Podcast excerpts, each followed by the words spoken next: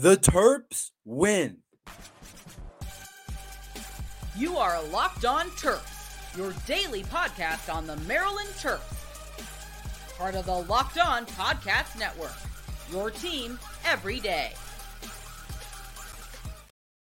What's up, everyone? I'm Trey Moore, host of Locked On Terps, part of the Locked On Podcast Network, your team every day. And thank you for making us part of your day. And the Maryland Terrapins win thirty-one to nine over a talented Michigan State Spartans team. The Maryland Terrapins move to four and oh and one and oh in Big Ten play and one of in the first Big Ten play game of the year, and the Maryland Terrapins win thirty-one to nine over the Michigan State Spartans. It's time to celebrate. It's a little post-game coverage that we will now have after the game, but let's celebrate the Maryland Terrapins win over a Michigan State team. The first time we've gone to Michigan State since nineteen fifty and beat Michigan State. We have not beaten them at their place in East Lansing since nineteen fifty. Yes, I heard it on the broadcast, and I knew I wanted to use that stat. I didn't know that, but that's been a long time since we have beaten the Michigan State Spartans. But now we are here, and Coach Locksley is absolutely changing the program around.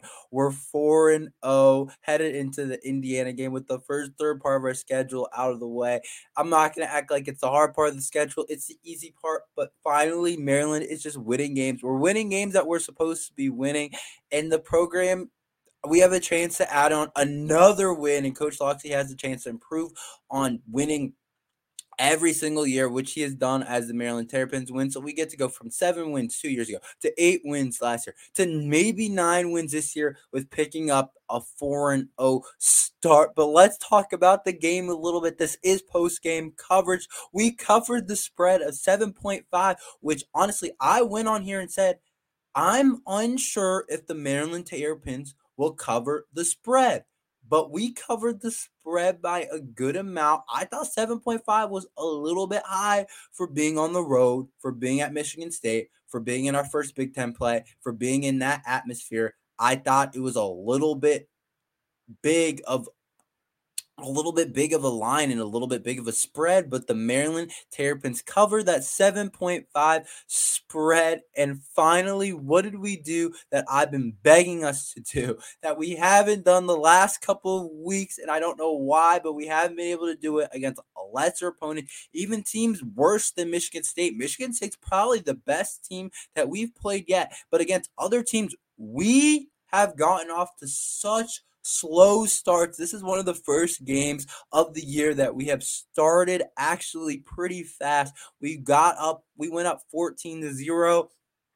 Finally, we've been going down fourteen to zero. So it was nice not to have to sweat it out the whole entire game and think, are we even going to be able to come back in this game? What is going on? Why are we going off to a slow start? But credit to Coach Locksley to having the guys ready to play, and I think that a lot of that has to do with the coaching staff, because I talked about it. I thought other teams that we played in the past couple weeks have had a better script going into the Maryland game, a better offensive script in the first couple plays. You know, in offensive installs, when you're going over the game plan for the week and everything, you put in plays for the specific game, and I thought Maryland was getting beat in terms of coaching staff. I thought Virginia's coaching staff did a better job of putting in plays against us, and I thought Charlotte did a better job of putting in plays against us than we did, and then we did in putting in plays for playing against them. So I thought the Maryland Terrapins did a better job at that. So credit to the coaching staff, and the Terps defense is continuously forcing turnovers. Again, Bo Braid in his first game back after the injury missed last week's game against Virginia, and we definitely miss his leadership overall on the defensive side of the ball. But Bo Braid was back, and he made his presence known almost right away when he forced the interception on one of the first plays of the game for the Maryland Terrapins. So Bo Braid is absolutely back and looking good for the Maryland Terrapins. And then Tarheeb Still, who had two interceptions last week, was not done. Tarheeb was not done at all, had another interception later on in the game for the Maryland Terrapins. So the Terps are forcing turnovers. And then Donald Brown. Donald Brown has just been a turnover machine as like a defensive end outside linebacker type. He has two picks already on the year, but added another forced fumble onto the year. So Donald Brown has absolutely surprised me. I don't know how he's doing it, but he is just forcing turnovers every game, and he did it again against Michigan State in East Lansing at three thirty. He did it again. So Donald Brown, we I'm not expecting him to force a turnover every game, but it seems like he's starting to do that. With he had a pick last game. He had a pick a game before.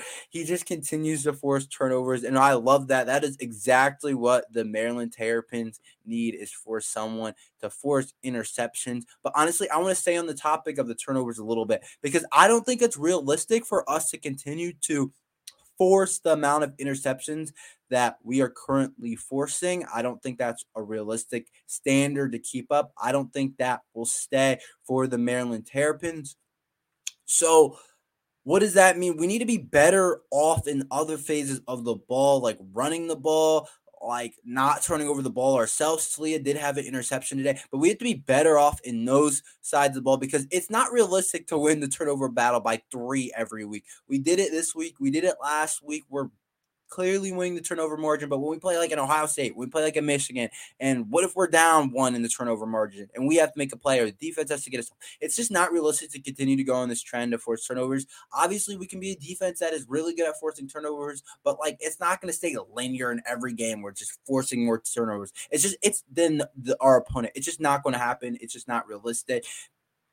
But it's great that we're doing it, but we need to still make sure that we're doing everything else right and not depending on those turnovers. Because against Virginia, I don't know what happens if Tarheeb Still doesn't get that interception in the end zone when it's twenty-one to fourteen. I don't know what happens if we don't win the turnover margin by a lot against Michigan State. I don't know. They might be able to stay in the game. They might score more points. It might be a closer game if their quarterback doesn't throw as many picks, doesn't they don't turn over the ball, they don't fumble, a kickoff. Like, it might just be a closer game overall. So I don't want us to start depending on those turnovers for the rest of the game or for the rest of the season. But overall, I thought Taulia played pretty well. Nothing special, nothing bad. Went twenty-one to thirty-six for two hundred twenty-three yards, three touchdowns, one interception. I talked about the one interception, um, but he had multiple turnover-worthy plays. If you're familiar with P F F, Pro Football Focus, where they grade out each players and they do it, a system grading that's a little bit differently. They count for turnover-worthy play. So if the defense drops an interception, then they'll count that as turnover-worthy play. And so Taulia had he had turnover-worthy plays that just can't happen for the Maryland Terrapins.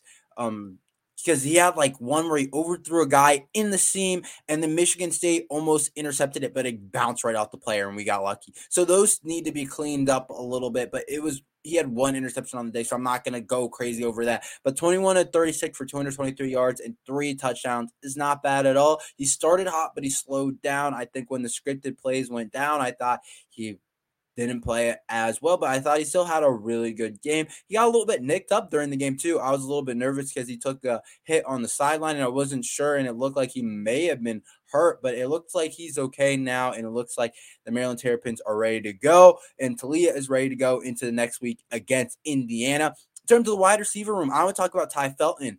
Starting to really prove himself, the junior wide receiver. I talked about him all season. I talked about it was projecting, though. I said he can be one of our best wide receivers, and he might be too talented not to play. And I think that he has burst onto the scene, and it's clear now he's a top three wide receiver in terms of production, in terms of snap count. I talked about it last week. I said Ty Felton was the number one wide receiver last week and against Virginia in snap count. That includes Jeshaun Jones. That includes Tyrese Chambers. That includes Kane Prather. That includes the whole wide receiver corps. He was the number one wide receiver in terms of snap count. So Ty Felton led our team in receiving this year with, I mean, this game with three catches for sixty-seven yards. And he's proving that he's a top three wide receiver in that room, like I said, in terms of production and in terms of snap count. So I'm looking at Ty Felton now as a top three wide receiver, and I think he's a perfect mold. I think with Jeshaun Jones inside and Tyrese Chambers playing some inside, some outside, and then you have Ty Felton six two on the outside and Kaden Prather six four on the outside, I love that look. And then Octavian Smith, a changeup in there. I love how the wide receiver room. I was listening to some of the pregame show, and they were and they said Maryland's passing offense is one of the best in the country. Which, I mean, I I think it is. I think it's like top twenty-five in terms of pass offense. I think our wide receiver group is. I think Taulia is the top fifteen quarterback in the country. But to hear like an actual analyst give us a top passing game in the country is interesting because they don't usually say that about the Maryland Terps. We don't get that type of credit. But it was nice to hear analysts say that Maryland's a top wide receiver core and top quarterback passing game overall in the country. But the running back room, I don't know what to say about the running back room. It's a little bit interesting right now. Roman Hemby had a pretty bad game for Roman Hemby standards, for any running back standards. He had ten carries for twelve yards and one point two average. He looked a little bit slow, looked a little bit, I don't know if he was nicked up or something, something we didn't really know about. Maybe I'm just tripping. Maybe the offensive line just wasn't blocking well enough, but he averaged one point two yards per carry.